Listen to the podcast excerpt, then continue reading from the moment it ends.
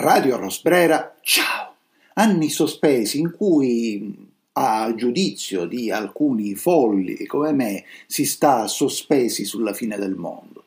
Quanti anni appunto tarderà questa fine del nostro mondo? Quanti anni, quanti mesi, forse quanti lustri? Non è dato saperlo. Alcuni sentono, percepiscono questa fine sempre più vicina, altri, la maggior parte, la moltitudine, la ignora. Forse hanno ragione loro. Fatto si è, come avrebbe detto mia nonna, che sospesi anche in questo caso fra realtà della crisi economica, incapacità di rinunciare ai capricci, rigurgiti di libertà, eh, incapacità di rimanere a casa, voglia di sognare,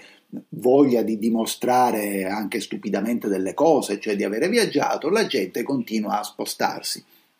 dentro l'Italia nel nostro caso o anche al di fuori del nostro paese. Ed è così che eh, visitando città storicamente turistiche e storiche to cure come Praga, ci si imbatte in una appunto moltitudine di turisti provenienti più o meno da ogni parte del mondo, anche con sprazzi di Asia che si cominciano a rivedere dopo il delirio sanitario, e molti di questi turisti sono anche italiani, italiani o provenienti dal mondo ispanico, per esempio.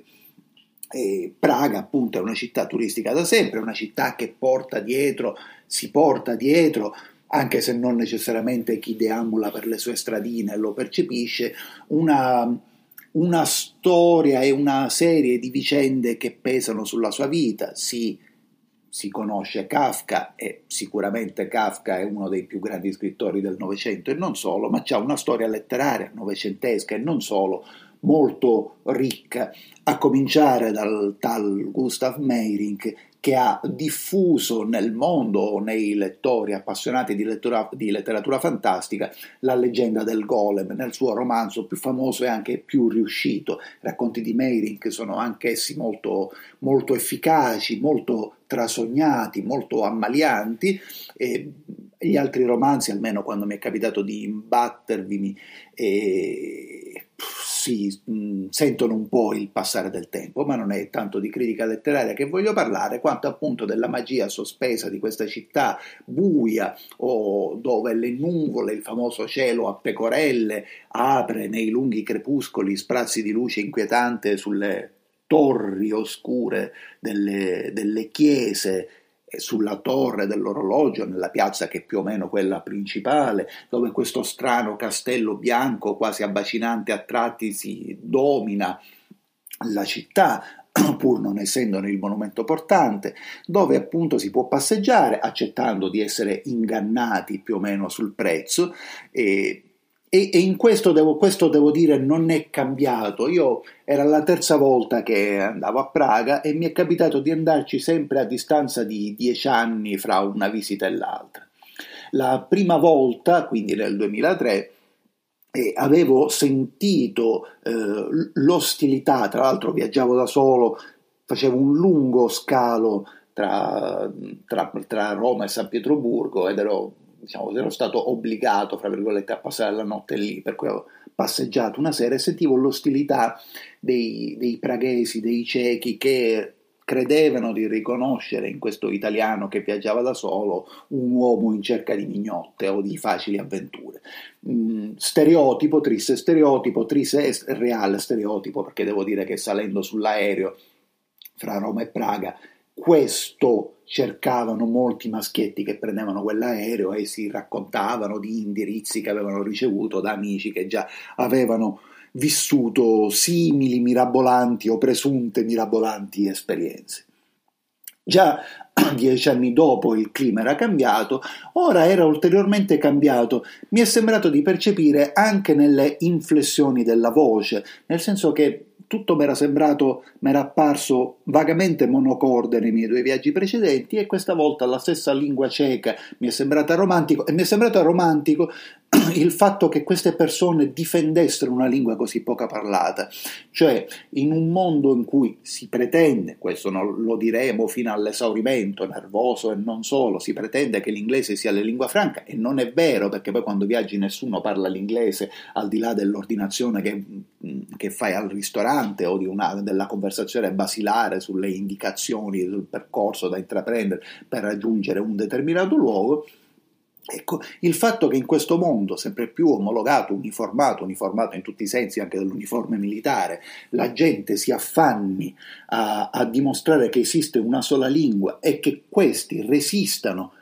perché in un certo numero di casi, pur nel centro di Praga, pur nella zona turistica, la gente anche con l'inglese ha una certa difficoltà, figuriamoci con, con le altre lingue,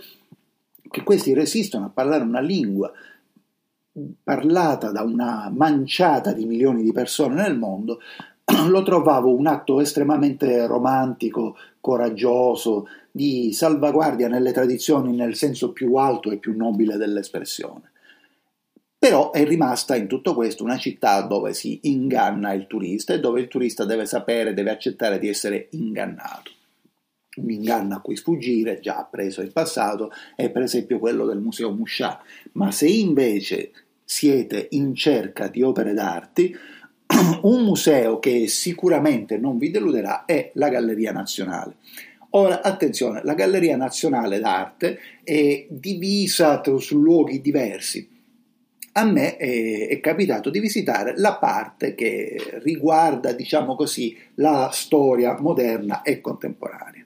Ci muoviamo dunque in quel lasso di tempo compreso fra la fine del Settecento e i giorni nostri. È interessante perché il museo si visita giustamente scendendo, dislocato su quattro piani, eh, c'è un piano dedicato all'architettura, e si visita dal quarto al primo. Il primo piano implica, mm, la divisione segue più o meno gli eventi della storia ceca, anche se in questo caso e anche nell'altro in verità che della storia mondiale. Il, il, primo lasso, il primo piano, con lasso di tempo più ampio e più interessante, anche mi permetto di dire, eh, comprende un tempo fra il 1796 e il 1918. Lì si possono eh, ammirare opere d'arte di,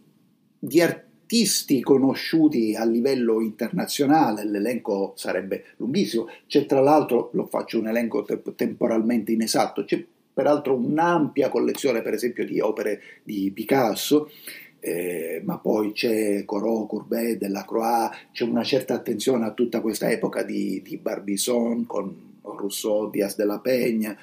ci sono dei classici come Gauguin, come Munch, come De Vlamenck, come Van Dongen, come Deren e, e, e, e, collateralmente però c'è un'attenzione una, alle varie stagioni della pittura ceca che non molto si conoscono al di fuori dei confini della Repubblica Ceca o di quella che un tempo era la Cecoslovacchia, perché infatti è dislocato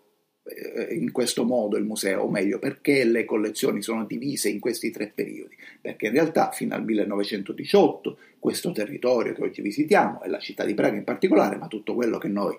chiamiamo oggi Repubblica Ceca, apparteneva all'impero austro-ungarico. Dal 2018 al 89 è appartenuta alla Cecoslovacchia con due divisioni,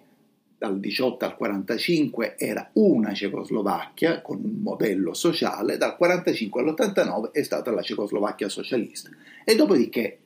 come ormai sappiamo tutti, questi due paesi, la Repubblica Ceca e la Slovacchia, si sono divisi. Ecco, collateralmente a questo dunque dicevo, e in questo il, il, discorso raggiunge l'escursus, raggiunge le conclusioni eh, tratte dalla visita alcuni mesi or sono, anche quella relazionata in una puntata del Museo di Praga,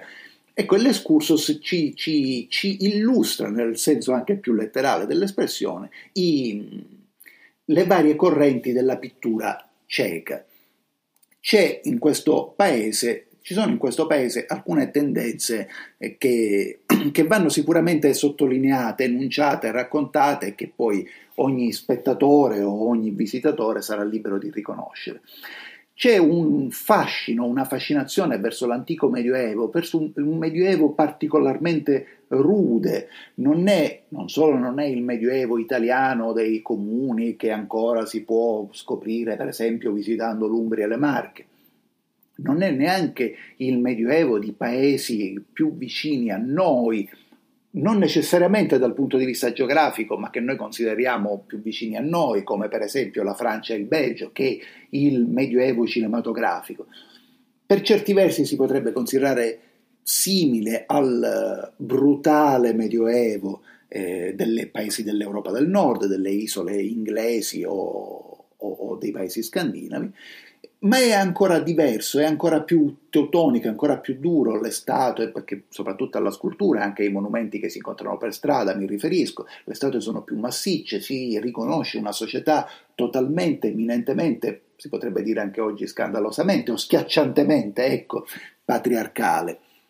E poi c'è anche in quella zona, e ciò si collega all'incipit della nostra puntata, una propensione al fantastico che, che, si evince dal successo di una pittura simbolista appunto poco conosciuta al di fuori dei confini della Repubblica Ceca.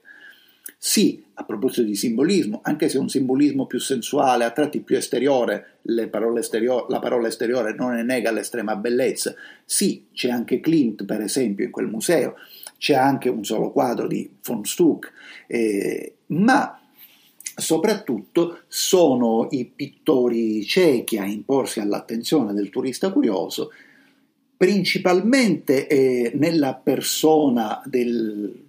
di, un, di, un, artista chiamato Maximilian o Max Pirner. Pirner è, stato, è un pittore che ha anche un certo successo negli appassionati di simbolismo, ormai sulle pagine Facebook o di Instagram, eccetera,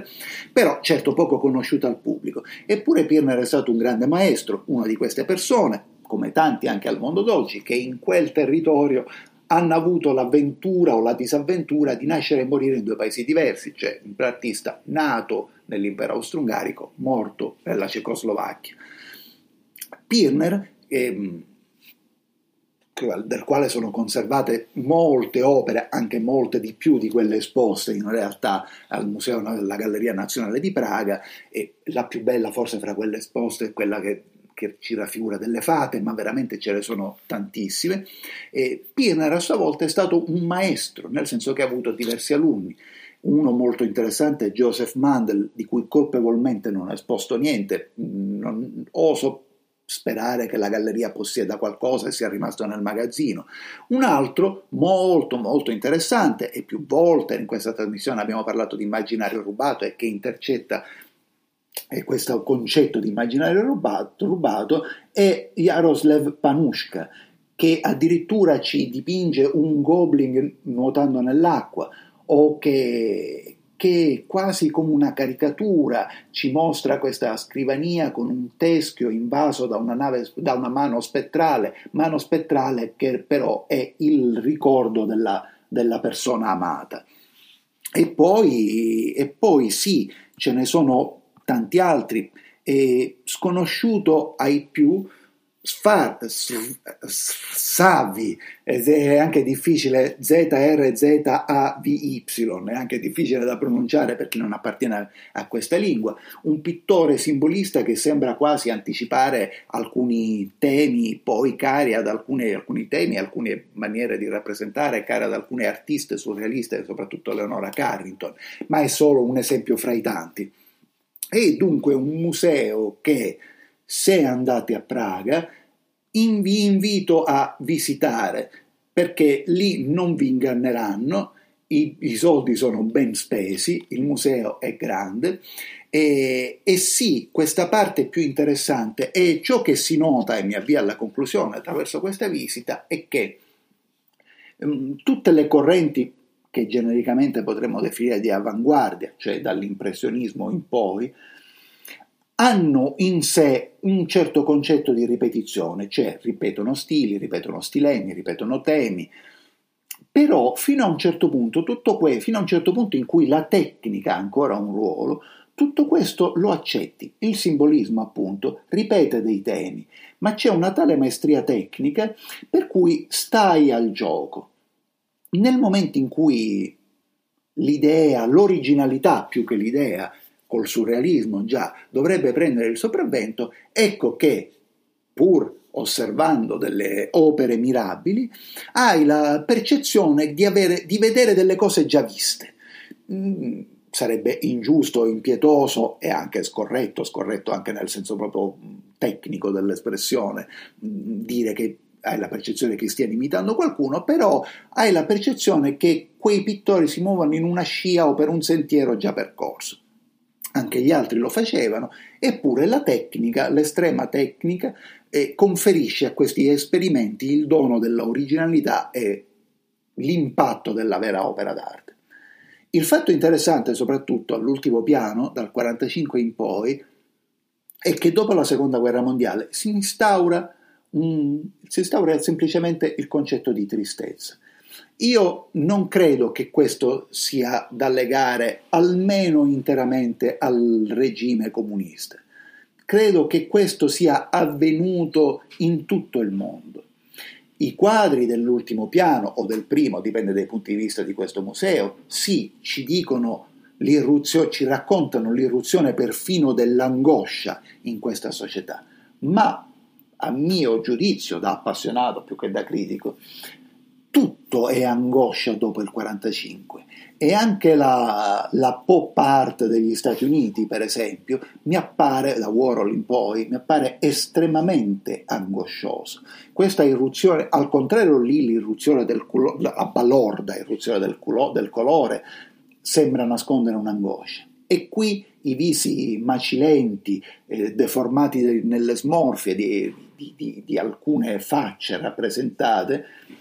in maniera più me, che più o meno deforma ulteriormente il cammino dell'espressionismo, e ci raccontano in maniera opposta la stessa angoscia, l'angoscia che si è manifestata alla fine di quel processo iniziato nel 1918 o nel 1914, e non a caso la divisione, la divisione dell'impero austro la fine dell'impero austro-ungarico, ma è la divisione, l'ultima vera frattura dell'umanità, con la prima guerra mondiale è morto l'essere umano. L'essere umano da allora insegue presunti bisogni materiali. C'era l'angoscia negli anni 40, 50, 60, 70 del Novecento, oggi non c'è più neanche quella. Oggi, come abbiamo più volte già detto, siamo in una sorta, vegetiamo più in una sorta di ipnosi che, nascondendo la realtà dietro tracotanti informazioni televisive o giochetti sul computer, ci, non ci fa percepire l'angoscia. L'angoscia, e qui si chiude il cerchio, con, a proposito del destino inquietante e terribile che ci aspetta. Radio Rosbrera, ciao.